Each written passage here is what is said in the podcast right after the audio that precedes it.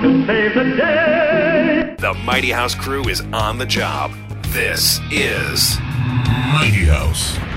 All right, we're back, and today we're going to talk a little bit about Hurricane Ian and how you can build your house to withstand hurricanes like this and some of the things that Rich has done since he's down there. But first, click on that subscribe button, dingle on the bell, and that way you'll get notified next time we post a new video. So uh, let's go ahead and get started here with the map first. So if you can't tell, I, I know people think that we're in the same room all the time, and right. We're what, twelve hundred miles away? fourteen thirty-three. Exactly. So that's how far apart we are, even though it looks like we're in the same room. We're in the same shop. Right. But anyway, T V you're like... T V magic. Woo! So we're, you're like down in here somewhere, right? Yes, I'm right there. Right right in that area, right right there. Yes. So, so where that red is, they call that the cone. Uh-huh. So we were not inside that cone. But, but that is not to say we were not affected at all by this storm. Uh-huh. So, uh, okay, let's start out with, what did you do to prepare for this? Because you, you, you rode the thing out. You didn't leave. No, I mean, this is my second hurricane. Irma was my first uh-huh. five years ago. Right. Um, and we stayed and withstood everything, and the tide surge was nothing like this storm, but um, the winds were significantly higher. We dealt with one hundred forty mile an hour winds. But so when this storm was approaching, I was literally out of the country. So the storm hit Southwest Florida, came ashore on Wednesday. I flew in from London on Tuesday night, landed in Miami, drove through the rain bands, got back to, to the island. And then we had, I just dropped my bags, changed into work clothes, jumped in my truck, and I helped some friends tie down boats and things like that. We did all that in the rain. Wednesday morning, the storm was sort of coming in. It didn't really hit shore till ten or eleven. So all we could do, because my house is less than a year old and built to a current code. Right. All I did is go out in the garage and made sure anything that could be damaged that was on the floor, get it off the floor, and then put my cars on jack stands. Okay. Just buy yourself another foot, foot and a half. Right. Beyond that, my house is designed to withstand winds up to one seventy-five or eighty miles an hour. So I wasn't worried about wind. This storm, what made this storm really unusual was its width, its intensity. It intensified Monday into Tuesday, but its width, it was five hundred miles wide. Yeah, I mean, you That's can see really by the unusual. Map. So you see how wide that thing is. When we were overseas, we were watching this, and it, Friday it was going to the Panhandle, uh-huh. all the way up there to the armpit. Up here. Mm-hmm. Right. Saturday it was still going into uh, Tampa. Right. That which was like right in there, right in this right. area. So everybody in Tampa bugged out. Uh-huh. They went to Georgia. They went to the East Coast. They all took off. And mm-hmm. this is part of the problem with how you plan for a hurricane. Granted, we get a week's notice, right? It's not like a tornado where you got fifteen seconds. Tornadoes are far scarier than hurricanes. Right. But the National Weather Service, and, you know, and I'm not knocking them, but they they have to keep working on these models and figure this out, because everybody from Tampa scattered. So now when they said, okay, it's turning right and it's going to go further south, where are you going to go? You can't go north. Everything's already booked. All the hotels are full from people from Tampa. You can't go to Lauderdale on the East Coast, because as it turns right, it crosses the state and it's a direct hit on Lauderdale. Right. So, and that's what this one did. It crossed the state and then it went north, and it was a category one, almost a two, when it hit North Carolina. Right. You know, a few days later. So preparedness is a lot to do with just getting yourself ready. Like, you know, if you've got furniture outside, you bring it in. You know, a lot of common sense stuff. Right. But I think, you know, if, because you have just recently built your home and it's built to these current codes, you felt comfortable and safe enough to stay in it. It's not like you had a seventy-year-old home that was right on the beach. Correct. Yeah, I'm not on the beach. That's a plus. Um, the house is brand new, so that does help, and it's built to a different code. Um, but the other thing, I mean, it was actually ironic, is Wednesday afternoon when it was too late to do anything or go anywhere. I mean, the streets were flooded. We had five feet of water in the streets. You couldn't see my mailbox. It was underwater. Right. So but you're you not driving to... anywhere. You're, you're there. Like, right. And they even tell you, if you have an emergency, you're on your own. Sure. Police and fire cannot come help you. You're on your own at that point. And that's a decision you have to make. You know, and it's, it's, it's a scary decision, but again, we knew wind-wise we were fine, but the water that came up was a little scary. So another thing, too, was this storm, they kept predicting this twelve to sixteen foot storm surge on the east side. And that day, our high tide was between three thirty and four where we're at. You know, it varies up and down the coast. And they were already calling for a plus three, a lunar tide, which gives you three feet higher than the normal high tide. And then we had the storm on top of that. Right. So nobody really knew what that number was going to be. And that's where the National Weather Service really did do a good job, or the hurricane uh, prediction center. They did say, yeah, expect the twelve. And one network down here did say, yes, we are including the plus three. That's one of those things. When Irma hit, they said you're going to have a nine foot surge, okay, but the water all disappeared. So we lost seven feet of water. So we're like, well, does the nine include the seven coming back? Because then it's only a two foot surge. Okay. And that's ultimately what happened. So with this storm, it literally, so Tampa Bay is, point up there again, right about there. Right in that area. Tampa Bay went dry. Right, yeah, it sucked it all out. All the water got it sucked, sucked out. It sucked all that water south because the storm rotating, it's a low, so I'm on screen, I've got to go the opposite direction. Yeah, it's, yes. It's going this, it's going It literally sucked that water way. south, but then after it made the eye wall, it pushed it back north, and it pushed it back towards Naples, Florida, Sanibel, Fort Myers, North Fort Myers, Fort Myers Beach, Pine Island, and all, and they got hammered. Yeah, yeah. Um, the, The, and then it, because it was, I think they said it was five miles an hour shy of a of a five. Correct. It was which, just under. Like in tornado five. Talk, that's like finger of God. Exactly. Exactly. You know, you ever watch Twister? It's like, yeah, what's a what's a five? It's finger of God. You're just erased. You know. But um, no, it was it's it's it's just it's a very unusual circumstance, you know, to to see a storm do what it did. So. What we did to prepare was, you know, when hurricane season comes, my propane tank, I have a five hundred gallon propane tank. Okay. I ran my generator. I have a dual fuel generator. My generator runs on propane. Made sure it runs fine. Made sure all my wiring's good. You make sure everything's off the floor. Make sure everything that's loose outside is brought inside. You know, it's just that kind of stuff. Problem is, a lot of our people are snowbirds, right? So they're not sure. here for the summer. Right. And you know, maybe they call their home watch company and they may do some of this, but again, why would you? It's going to Tampa. It's going to the Panhandle. Sure. We're fine. Right. It's the turning. So the lack of notice with the turn is what hurt. We only had twelve hours notice on that last turn. Okay. If that, and that's what really got weird. Right. So, well, that's so, cool. So, uh, so what, what kind of stuff do you have ready to go? Are you, are you stocking oh, so up on your toilet paper? Up, what what so, were you doing? Yeah, not so much that, but we stock up on bottled water. Okay. So a lot of little stupid tricks. So we stock up on bottled water, and if there's an imminent threat of a hurricane, we will put majority of the bottled water in the freezer. Okay. So that it all freezes. That way, when the power goes out, you take bottled water, you can put it in your refrigerator and keep some in your freezer, and now your refrigerator and freezer will stay cooler for two days longer. Okay. You know, um, electrically, obviously I have a generator, but mine's not a whole house self-switching, you know, it's not a high-end generator that way, it's a portable. Right.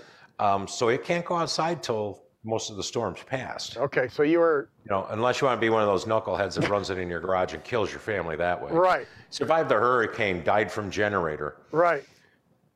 So, um... yeah, I mean, you just, we have a lot of canned foods and stuff like that that we sort of, we don't really stock up on it, but, you know, if you see stuff on sale, because you know its shelf life's a couple of years. Sure. Um, but then I suppose the after hurricane thing is kind of fun because, it, and a lot of us like it.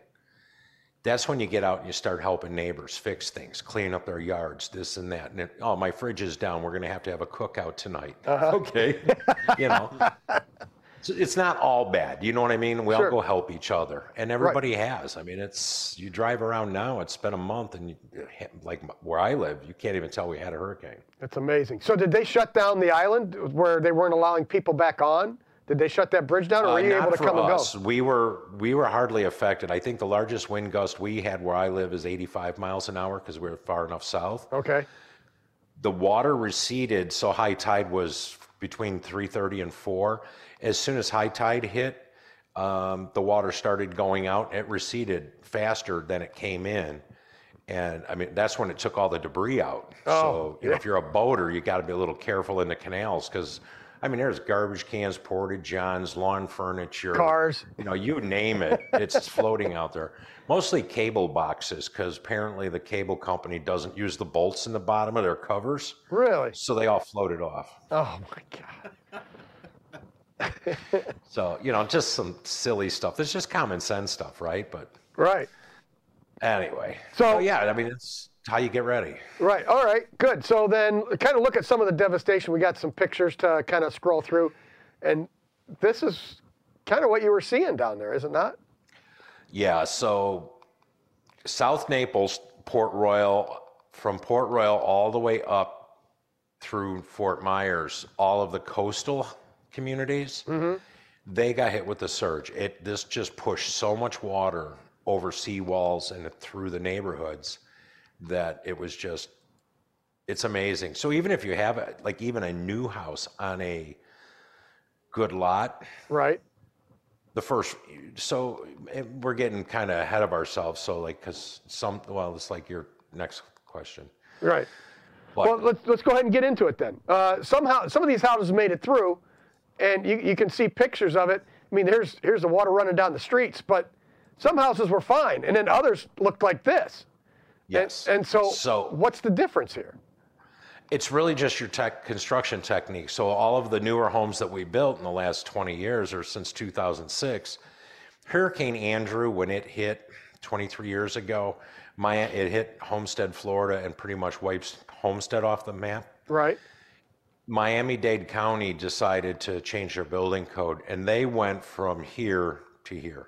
They really did. They stepped up their game. And then the coastal communities on the west coast of Florida adopted the Miami-Dade Code. So you have an inter international residential code. Right. And then our adopted codes. So we have a state of Florida building code, Miami code, Miami-Dade version, and it's far superior when it comes to structural. So the houses that were built to those codes, they had water through the lower level. Mm-hmm. Like this. But it says in the code, and FEMA, and FEMA has a lot to do with this down here. FEMA says that you cannot have any living space lower than one foot above base flood. And FEMA revised their flood maps in two thousand sixteen. So some areas they could lower the first floor level, some areas they raised the first floor level. And then those homes so, that were built in the eighties and nineties that were above that flood now are below it. Some of them are, um, but if they were built to that level, they didn't have the water inundation. They may still have had damage because they weren't built the same way. They weren't concrete-filled block. They may not have had ties on all their trusses. They didn't have the same nailing or screw pattern on all the roof sheathing. You know, so there's a lot of variations to all this, which, you know, it's morbid, but yet very interesting when you drive around and you look at the failures. Yep. And, and I guarantee you FEMA is doing their audits. They're figuring out what worked and what didn't. Right. Kudos to them for that. And same with Miami-Dade. Right. So they're so, over, even though they didn't, Miami-Dade didn't get hit, they're over the, on the West Coast now doing inspections, seeing how things are built, what held up, what didn't, and that way exactly. they can adjust their code. Exactly. And so the houses that were built to the newer code, the majority of them, the houses are absolutely fine. Um, the house I am building in South Naples right now, the first floor line is twelve feet above sea level. Okay. Base flood is eleven. That house had three feet of water or four feet of, well, one garage is lower than the other. Right. But one garage had three feet in it. The other had four feet of water in it. Wow. Which Never made it up the stairs to the first floor of the house. The house was still seven. You could stand at your landing in your garage and look down at the water, mm-hmm. covering your Ferrari, your Lamborghini. Yes. You, you know, your Porsche. Uh, well, unfortunately, that's what happened. Yeah. They can't raise the garage floor heights too much because the streets are too low. Okay. The street in front of the house I'm building sits at two. Okay. You know, just think. Sea level is zero, street's two feet above sea level. Yep. And then my first floor is at twelve feet. But my garage has to be at around six or five because otherwise the driveway's so steep you can't pull the car up, right? Right. Because the lot's not big enough to make it make the driveway long enough. The length of the driveway long enough, exactly. So your your, your incline's too steep. But you know, you the way you do it is you just build a garage with lifts in it. Right, mm-hmm. and you put the taller ceilings in, and you put lifts in, and you got a Ferrari in the garage, put it up on the lift. It's fine. Your lift might be shot after the storm surge, but at least your Ferrari's safe. Right, the car's good. You know, and I saw that. There's a house that I saw down in Naples that this guy probably lost five million dollars in cars. Oh. I mean, there's a an old Ferrari. It's got to be like a sixty-seven California G T. You know what I mean? Like a two fifty. That could be a thirty million dollar car sitting there with the hood open, doors open, trying to dry it out. Right. How do you keep the aluminum from being eaten by the salt now? Right. Or, or all the electronics and the wiring and, you know, the all that yeah. is just, it's just gone. So, so it's weird. The, the houses that are built, the newer homes survive the storm just fine. Right. Even on Sanibel and so on. But unless you raise the streets, the garages are still going to be an issue. So again, if you're a car guy, you know, you put it in a car, you know, there's plenty of parking garages and they sell garage condos. I mean, if you got three million dollars in cars, I'm pretty sure you can afford the one hundred grand for the condo inland. Well, yeah. That's, that's the other question. You know, to just leave it in your garage is silly. Here, yeah. here in the Midwest, we deal with fresh water. Is there a different way to prepare for salt water than there is for fresh water? Uh, I, salt water, you don't really prepare for it. You just have to rinse the hell out of everything. So a great example is most of my yard was underwater, uh-huh. and it's all salt water. So we ran our sprinklers every single day. Just to wash the salt? To rinse the grass and get the roots cleared, and we have probably one of the nicest lawns in the area now. I got my water bill, and it's yes, it's significantly higher, and I'm not supposed to water every single day, so they could ticket me for that. Right. But for the cost of resodding my yard versus spending an extra seventy dollars on my water bill, it's worth it to me. Right, and whatever the fine may or may not be.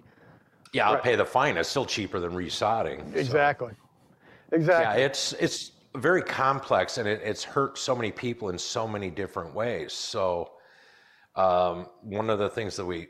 that hurts the most are mobile homes or manufactured homes. So a lot of these parks were put together in the fifties and sixties. Right. You know, and not everybody down here is a gazillionaire, and maybe your grandparents bought a little, you know, plot of land there and they threw a mobile home on or a manufactured home, and your family's been using it for forty years. Right. Yeah, now it got hit. Well, and now the town, the cities have to figure out, do we allow them to come back? Well, and did, uh, don't they strap those down? Um, I thought they were like bolted into uh, pads and piers, and they, they just didn't, they weren't set there. They kind of are, but your first floor is still not above base flood. Right. And again, a storm surge, the power of water, you know, you're not stopping it. I mean, the picture you got up right now is a perfect example yeah. of a home that did not wash away. Right. But its foundation got washed away or part of it shifted, it's still structurally not sound. Correct. So and, and then you now, get the, the poor Ford pickup underneath it. Yeah, that's nice. It's crazy. No, I mean, some of the stuff you can see, I mean, like, you know, when you see tornadoes, when you see a two by four sticking through a tree. Yes. Look at the velocity of a two by four to actually go through a tree like that. Right. So you never, you know, Mother Nature's a bitch, you know, so it just is what it is. Okay, so we, we kind of touched on the next question a little bit, and that is, you know, uh, they're down there, they're inspecting right now, they're going to be making some changes. Have you seen anything right now that maybe is going to start to change in the building code to improve the building code so that can these newer homes that are going to be built again can withstand what just came through? I think that, in my personal opinion, the one code that needs to change, and, and on less expensive homes, um, they still use aluminum soffit panels. Okay. And aluminum soffit panels and, you know, and vinyl siding and all that needs to be banned. Um, the problem with vinyl, with soffit panels, whether they're vinyl or aluminum, is that they cannot be attached permanently for winds like that. And they add to uplift. Okay. When they start coming off, you're now giving a place for air to circulate and create uplift. Stress on the trusses, stress on the plywood or on the shingles. Not to mention they become, when they start flying, that's usually what goes through everybody's screen rooms and, and so on. Right. So. And that, that's that's hitting the houses that are withstanding it, and it's the you know it's the it's the debris in the air that actually does the damage, and it's not exactly. the not the winds and the rain and the water.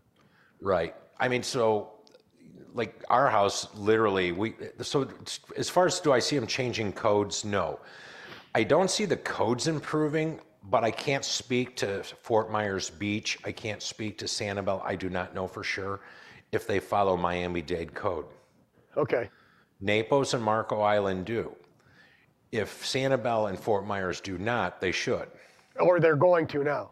Or they're going to, because we came through Irma pretty much unscathed, and this one, even with the water, we were elevated enough where we avoided that. So, and the elevation comes from FEMA. They set your first floor line, basically. Right. Um, but then the construction techniques are all coming from that Miami-Dade code. Right. And so, again, you can flip through and see pictures where a house, and your, yours is an example of that, is absolutely fine. It is, it's not damaged. It doesn't look like this at all. So. No, quite honestly, Wednesday afternoon during the storm, my wife and I were sitting on the couch, and we couldn't even hear the storm. You could see the trees bending sideways, and we couldn't hear it. The house is well insulated, done, like I said, differently, um, impact glass and impact windows. You know, if something strikes it hard enough, the glass can break. The idea is, is that it will stop it from coming in, mm-hmm. because if a window breaks, it pressurizes the unit. And then again, you have uplift, you pressurize, the building blows apart. So it's important to keep your building envelope, think of it as a balloon. Right. Right, when we did all that green stuff, right? You yeah. had a thermal envelope and a pressure envelope. Yeah. Well, hurricanes, tornadoes mess with your pressure envelope. Any opening in that pressure envelope, just like a balloon, what does it do? It pops. Right. And that's what your house does. It's so s silly, s simple. But yet trying to explain it to people and understand why you're spending the money to do this. Yeah. Some people just don't get it. Yeah. Uh, all right. Well, hey, you know what? We've been talking now for what, three, four hours, Rich? Something like that? Yeah. It seems anyway, like. We ran way too long on this topic, so we're going to split this in uh, at least two. So if you like this, stay tuned for next week, and uh, we'll post the part two of uh, how to survive these hurricanes. And make sure you dingle on the bell down there and subscribe. That way you get notified for the next one. And uh, until next week. Keep it. Keep it square and level. Keep it, eh, something like that. Yeah, keep it square and level. Yeah. Until next time. Until next time.